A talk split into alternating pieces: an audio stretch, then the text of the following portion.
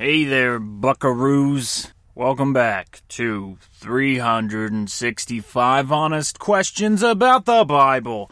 I, I am your long suffering host, Dante Stack. Today we are on question 36, and in many ways you could consider this a sequel or a part two to last week's episode. The question for the week is Are false gods real?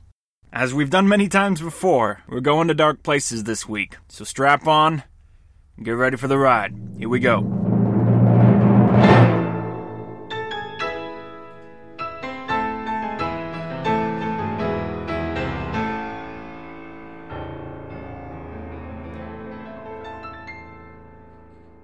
If you recall, last week we came across the oldest non biblical document that has the name Yahweh on it.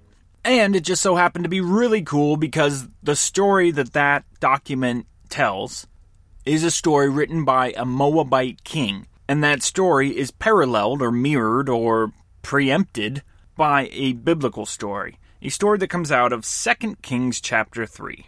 And last week we brought up this story mostly to focus on this idea of a national deity that the Moabites had. And this national deity, this god of the Moabites, went by the name of Chemosh. So after recording that episode, I felt like we didn't give the text its due diligence. You know, we didn't really sink into that story because we're talking about golems, we're talking about tetragrammaton, we're talking about all these different things. But this week, I want to give the time to this story because it's a weird story. And from a strictly Christian perspective or from an evangelical perspective, let's say, or even a or even an orthodox Jewish perspective, this story has some problems in it so before we do anything else, I want to read the entirety of this story in its context so that we don't get caught up with ideas that maybe I'm cherry picking or just that we're taking a verse here or there out of context. I'm going to read the whole chapter here and then we're going to dive into the possible solutions or options for the apparent problem here. I should also note that the title of this episode, the question that we're revolving around, is Are false gods real?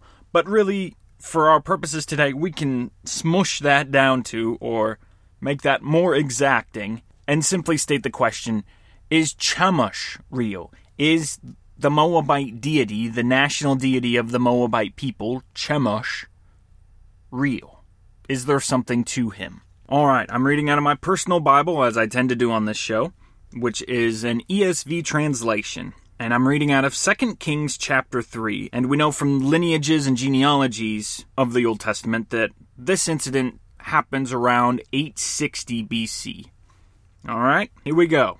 In the 18th year of Jehoshaphat, king of Judah, Jehoram, the son of Ahab, became king over Israel in Samaria, and he reigned 12 years. He did what was evil in the sight of the Lord, though not like his father and mother, for he put away the pillar of Baal that his father had made. Nevertheless, he clung to the sin of Jeroboam the son of Nebat, which he made Israel to sin. He did not depart from it.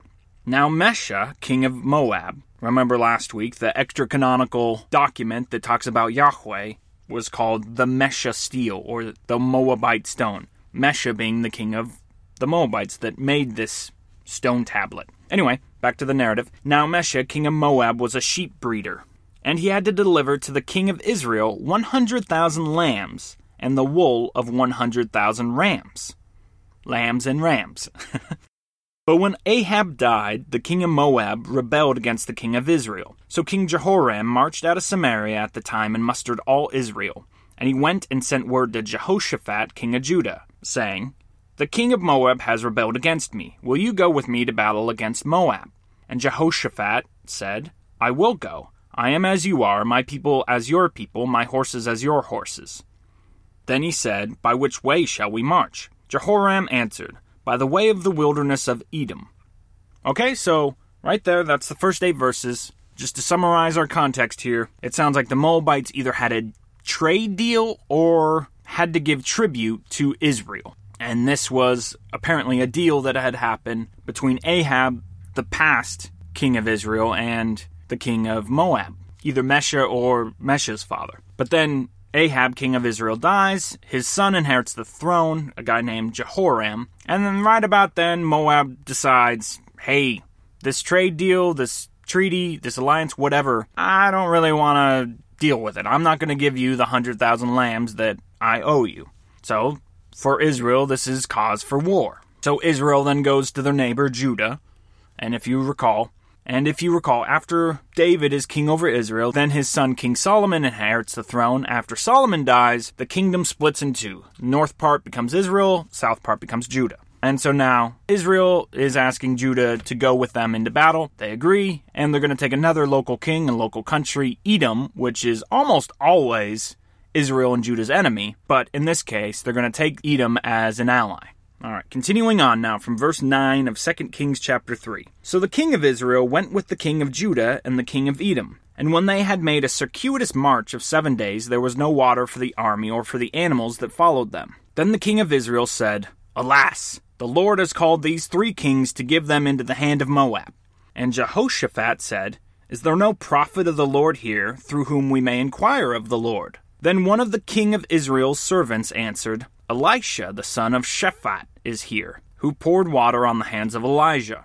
And everybody around the land would know the name Elijah. Not Elisha, his protege, but Elijah. Elijah made a big display of God's power a generation ago to Ahab, who was the king of Israel, and pretty much shut everybody's mouths about who was the real king of Israel. It was Yahweh.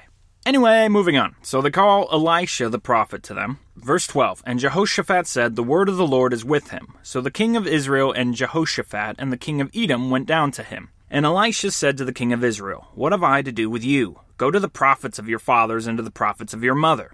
But the king of Israel said to him, No, it is the Lord who has called these three kings to give them into the hand of Moab. And Elisha said, As the Lord of hosts lives, before whom I stand, were it not that I have regard for Jehoshaphat, the king of Judah, I would neither look at you nor see you. So, just from that quick little interchange, we can figure out exactly where Elisha stands here.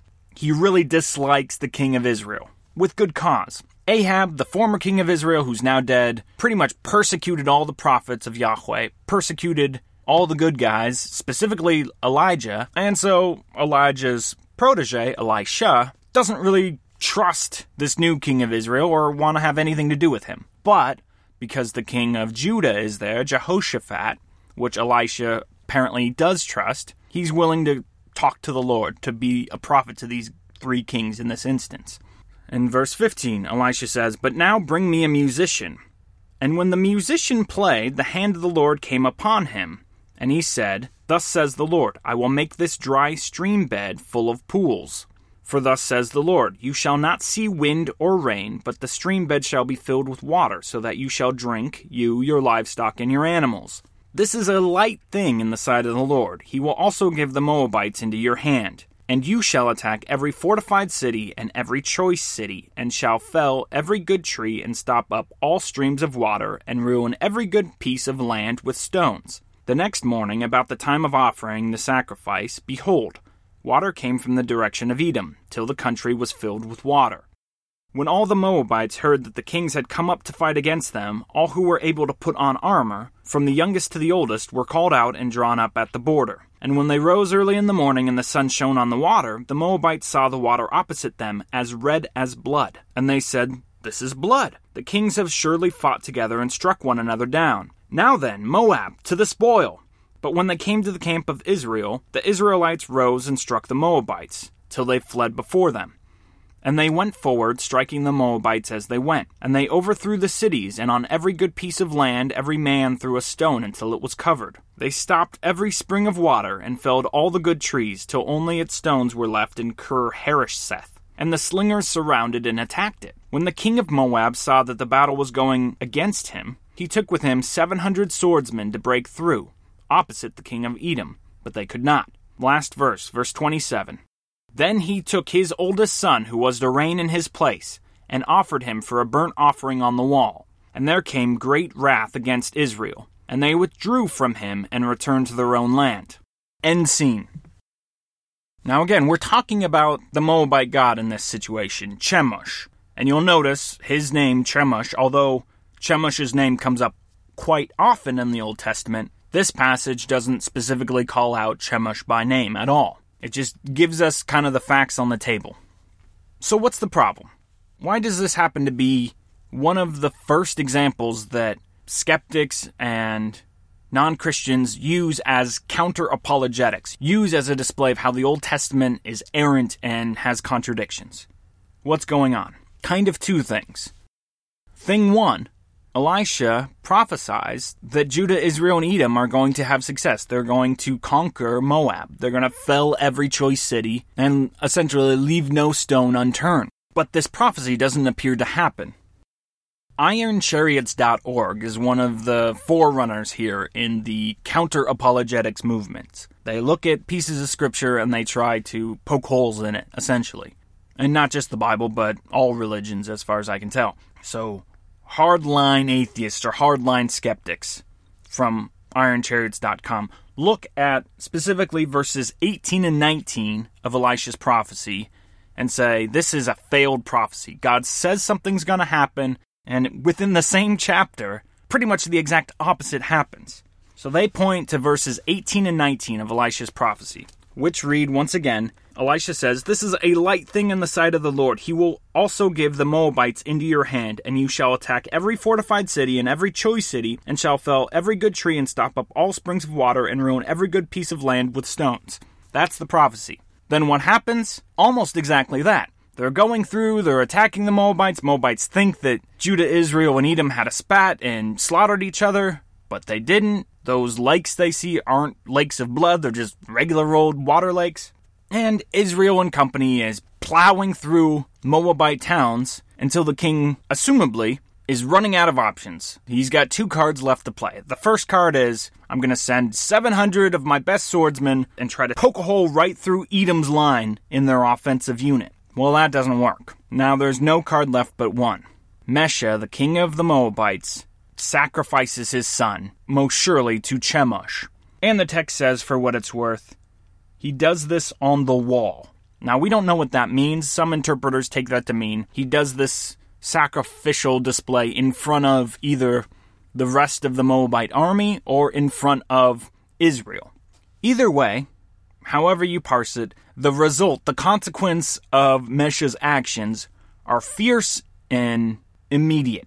My translation says, right after the sacrifice, and there came great wrath against Israel, and Israel withdrew from him, Mesha, and returned to their own land. So Israel doesn't win, and it appears that a direct prophecy from Elisha is outdone. What what what is that survivor line? Outwit, outmatch, outplay? Skeptics look at this passage and they say this is a mano y mano situation. This is one national deity against another national deity. This is God against Chemosh. And what do you know? Chemosh comes out victorious. The God of the Bible is not as strong as the God of the Moabites. That's the reading from the skeptics. And you have to admit, when you read through this, that is at least a valid option on the table here. If you're just reading this passage straightly, what takeaway are you supposed to get besides that this human sacrifice had power? Well, apparently, there's a lot of other explanations that come out of scholars' brains. To boil it down from my reading of what biblical scholars tend to say about this passage, I see three options come to the surface. Okay, option one is that God causes Israel to fail in this situation. As far as I understand, the thought process is that God kind of set this all up as a trap, and that God never really wanted them to prevail over the Moabites to begin with. The problem is, you know, that seems to be reading a lot into the passage, right? There's no mention in the passage that God was, you know, setting a trap for Israel here. It seems to be quite the opposite. You have Elisha prophesying success. You have a miracle of water coming out of the desert. And why would there be success until the moment of human sacrifice? Why would God react to that by that being the impetus to punish Israel? That doesn't hold a lot of sway to me.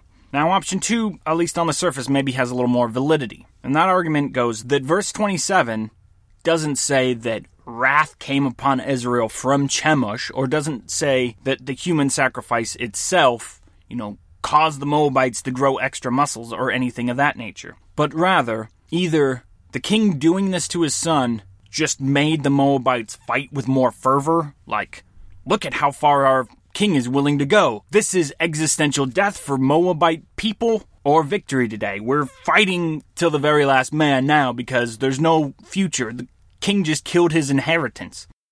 Or that the king does this and he does this in front of the opposing armies and the opposing armies look up and are intimidated, like, whoa, this dude's super crazy, let's get out of here.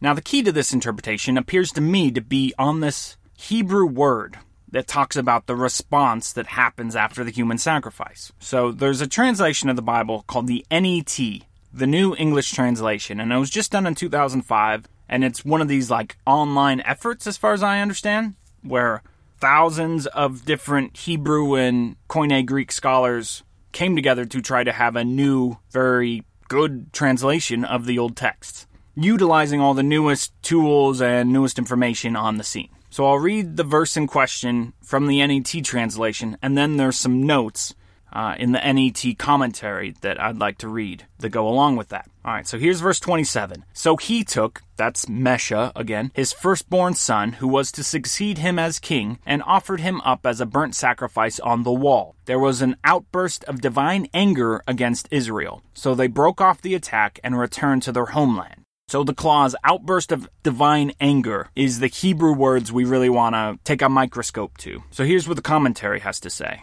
The meaning of this statement is uncertain, for the subject of the anger is not indicated.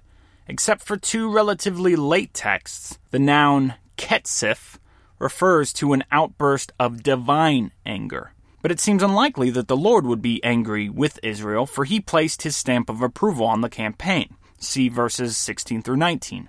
D.N. Freedman suggests the narrator, who obviously has a bias against the Omride dynasty, included this observation to show that the Lord would not allow the Israelite king to, quote, have an undiluted victory. Some suggest the original source identified Chemosh, the Moabite god, as the subject, and that his name was later suppressed by a conscientious scribe.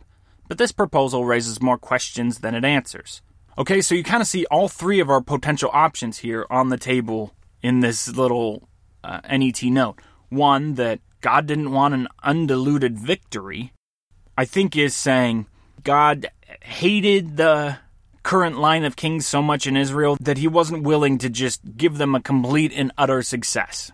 But looking at these three options, even if that's the case, even if God said, I don't like Israel that much, I'm not going to give them a complete success why would it be directly after this human sacrifice that God makes that decision? There's not a verse in between the human sacrifice and the divine wrath or the divine anger that comes against the Israelites. To me, I read this, and the simplest way to explain the situation at hand is that that divine anger or that divine wrath that falls on the Israelites is directly connected to the human sacrifice event. And since what we know of God is that he detests human sacrifice, don't we have to point the finger that surely it's the Moabite god, Chemosh? When I started contemplating this along these lines of maybe Chemosh isn't just a false god, but he's got some reality to him, he's got something going on for him, I immediately thought of the Ten Commandments. Right here are the first two commandments. I am the Lord your God who brought you out of the land of Egypt, out of the house of slavery. 1. You shall have no other gods before me, numbering mine. 2. You shall not make for yourself a carved image, or any likeness of anything that is in heaven above, or that is in the earth beneath, or that is in the water under the earth. You shall not bow down to them, or serve them, for I, the Lord your God, am a jealous God. Them. You shall not bow down to them. There's something in that language that has always rubbed me in a certain way to think God's not just talking about carved wooden images that don't have anything behind them. There's maybe something more in play here. But, lest you think that I'm completely biased, there are passages like this Isaiah 44, verse 6. Thus says the Lord, the King of Israel, and his Redeemer, the Lord of hosts I am the first and the last. Besides me, there is no God. Who is like me? Let him proclaim it. Let him declare and set it before me. Since I appointed an ancient people, let them declare what is to come and what will happen. Fear not, nor be afraid. Have I not told you from of old and declared it? And you are my witnesses. Is there a God besides me? There is no rock. I know not any. God states very clearly there there's nobody else. It's me and me alone, hence why we call Judaism a monotheistic religion. But then we start thinking about this, and maybe there's another solution. What if Chemosh isn't a god, he's just a demon disguising himself as a god? And this next little divot we're going to follow here, I think I've mentioned before, but only in brief. But we're going to go down the rabbit hole a little bit further here. A few years back, I read the book The Everlasting Man by G.K. Chesterton. And this one specific small little chapter, it's a small book, but this one little chapter leaped off the page to me because it made me think about things in a way I never presumed to think about them. And C.S. Lewis, who we'll talk about a little bit later, when reading this book and other Chesterton books, he said that Chesterton baptized his intellect and that The Everlasting Man was the best book of lay person's apologetics out there that he knew of. So, Chesterton writes this book as more or less a rebuttal to a work that the famous author H.G. Wells just penned. And Wells, besides being, you know, a famous sci fi writer, was also in love with history. And Wells wrote this book that essentially tried to look at a history of humanity and more or less tried to make the argument that humanity is just an evolved animal.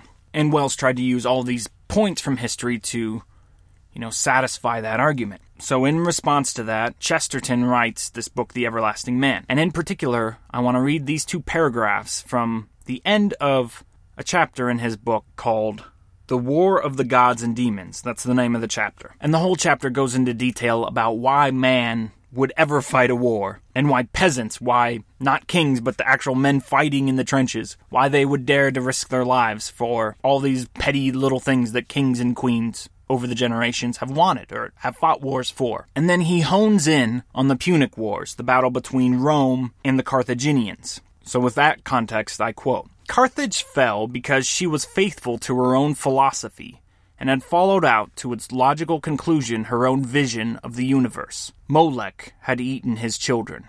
The gods had risen again, and the demons had been defeated after all, but they had been defeated by the defeated, and almost defeated by the dead.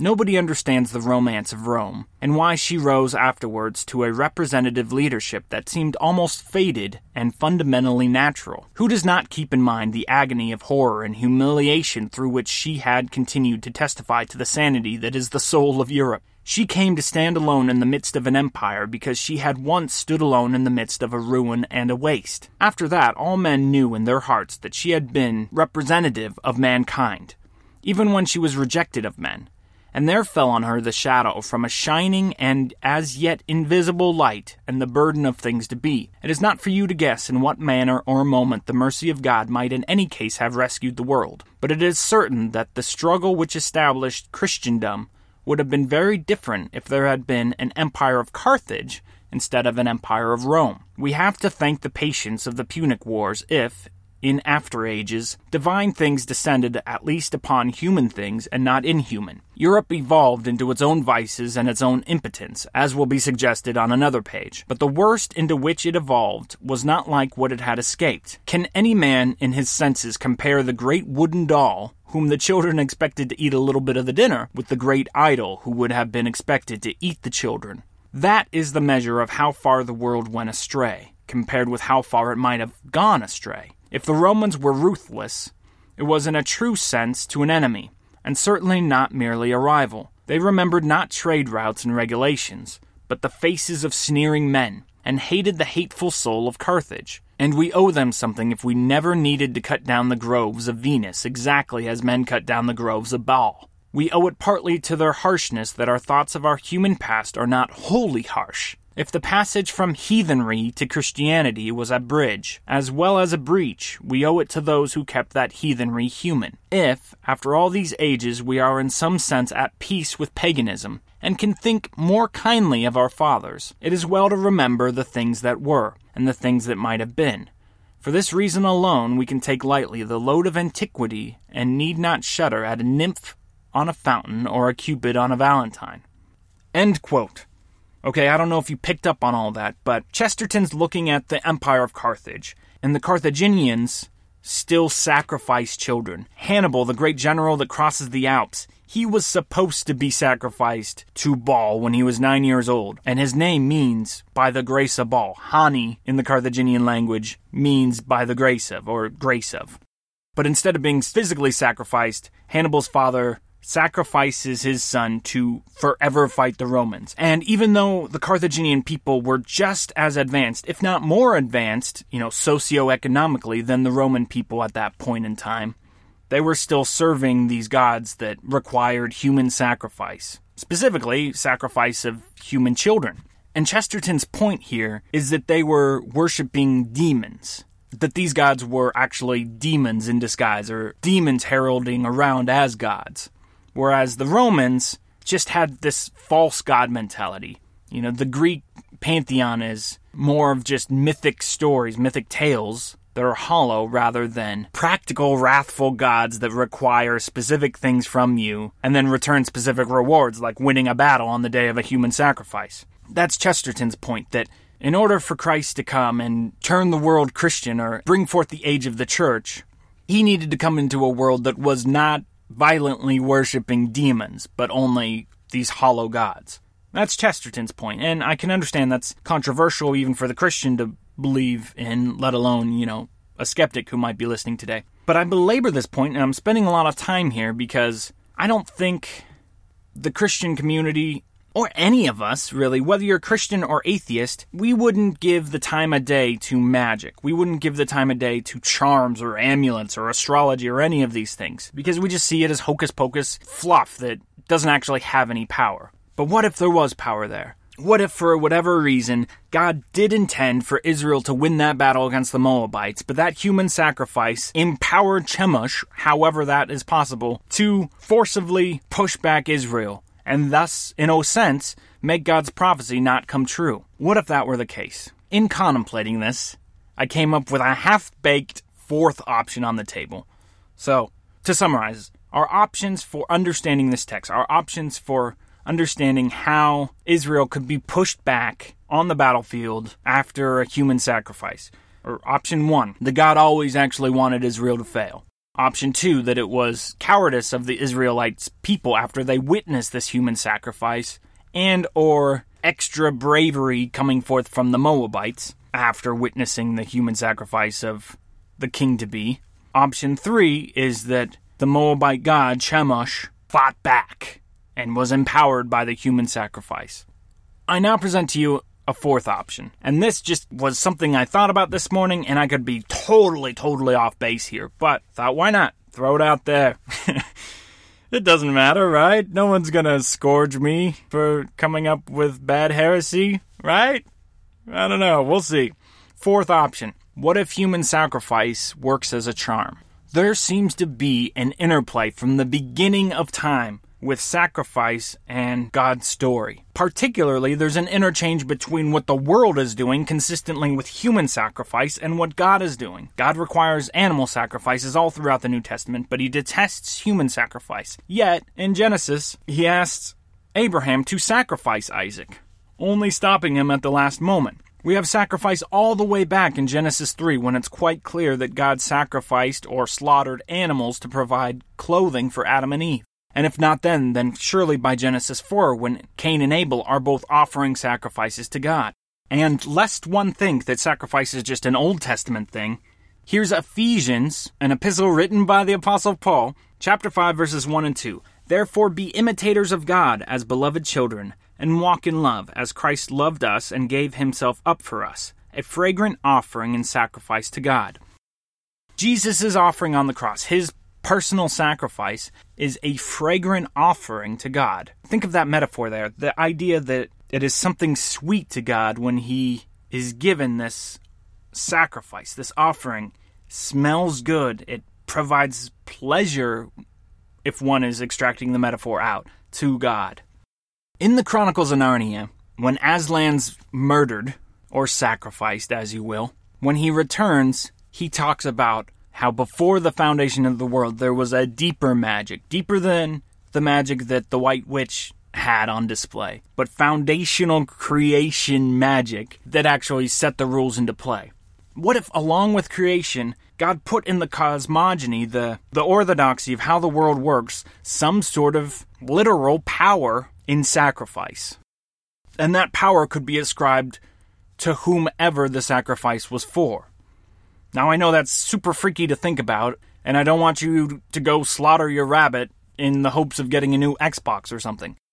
But what if Mesha's sacrifice of his son in that moment worked like a charm and brought forth power for Mesha and for the Moabites, regardless of who or what or why was actually at play or what force came in, whether there was a real Chemosh or there was just a demonic vigilance then, or the demonic realm was given the keys to push back against Israel. I don't know who or by what, but I almost feel like we have to leave open that possibility that this worked as some sort of magical charm, for lack of a better word. A key that unlocks a power that is not specifically physical, not directed by the laws of the natural world, but by the supernatural world or the mythic world, if you will.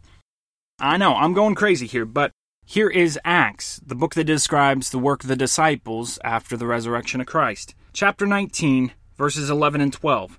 And God was doing extraordinary miracles by the hands of Paul, so that even handkerchiefs or aprons that had touched his skin were carried away to the sick, and their diseases left them, and the evil spirits came out of them. Okay, this seems to be materialistic power, and that materialistic power is being pushed into real objects. There's a sort of God given magic at display here in Paul's ministry. That, as a Christian community, we can't deny that if we're believing the inerrant word of the Bible. So, if that can happen for good, could that happen for bad? And is that what's happening here? And could that power be so strong that God, in some way, is thwarted, at least momentarily? Okay, I've gone a long way in this episode to come up with different options here. Because, frankly, when I read these options that God set a trap for the Israelites and he didn't want a diluted victory for the Omridic dynasty of Israel. I can't get that from the text. That sounds like rationalizations. So I'm trying to come up with a, a, set of principles here or some sort of worldview that allows for 2 Kings chapter 3 to make sense to me. So I don't know, maybe I'm onto something, maybe I'm totally, utterly lost in this passage. But this is a strange passage, and so I'll leave you with the question that we're titling this episode.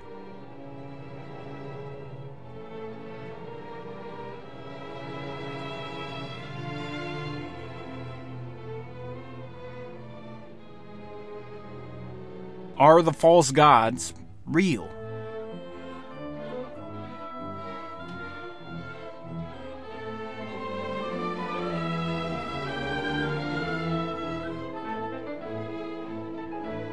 This is Dante Stack signing out.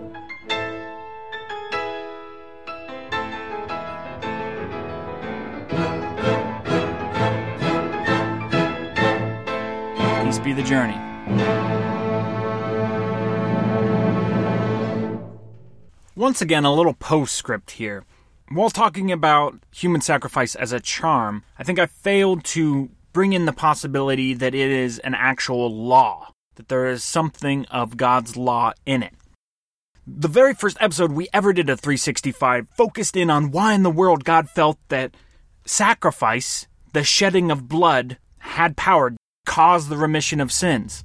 Ephesians 1 7 says, In him, Jesus, we have redemption through his blood, the forgiveness of our trespasses, according to the riches of his grace. We have redemption through his blood. Forgiveness comes through Jesus' sacrifice. Jesus himself says as much at the Last Supper. He says, For this is the blood of my covenant, which is poured out for many for the forgiveness of sins. Jesus' blood is poured out, and the result, the consequences of the pouring out of his blood equals forgiveness of sins. Why? Why is that in place? Maybe God's attached a law to creation in human sacrifice, and maybe the perversity of that, the perverse function of Jesus' sacrifice, is on full display in 2 Kings chapter 3 in Mesha. Maybe. so, just so you know, 365 is produced wholly entirely by me, Dante Stack. You can find show notes at dantestack.com. Please, everybody, keep following us on this train of experimentation and exploration. Like us on Facebook, facebook.com slash 365 honest questions. Write a review on iTunes. I say this every week, but I still mean it. Go do it. Or if you don't listen on iTunes, you listen on some app platform, whether that's Stitcher or your direct download from my website. Wherever you get it, you can write a review I guarantee you, it's possible. You can write that review. And if you can't find anywhere to write a review, you can do it on our Facebook page. Also, don't forget Solve the World, out every Tuesday. Our fictional story told in 100 episodes. It's an audiobook with immersive sound effects and music as I take you along week by week the unfolding story of Jennifer Dash and how she's trying to solve the world before the world ends. All right, see ya.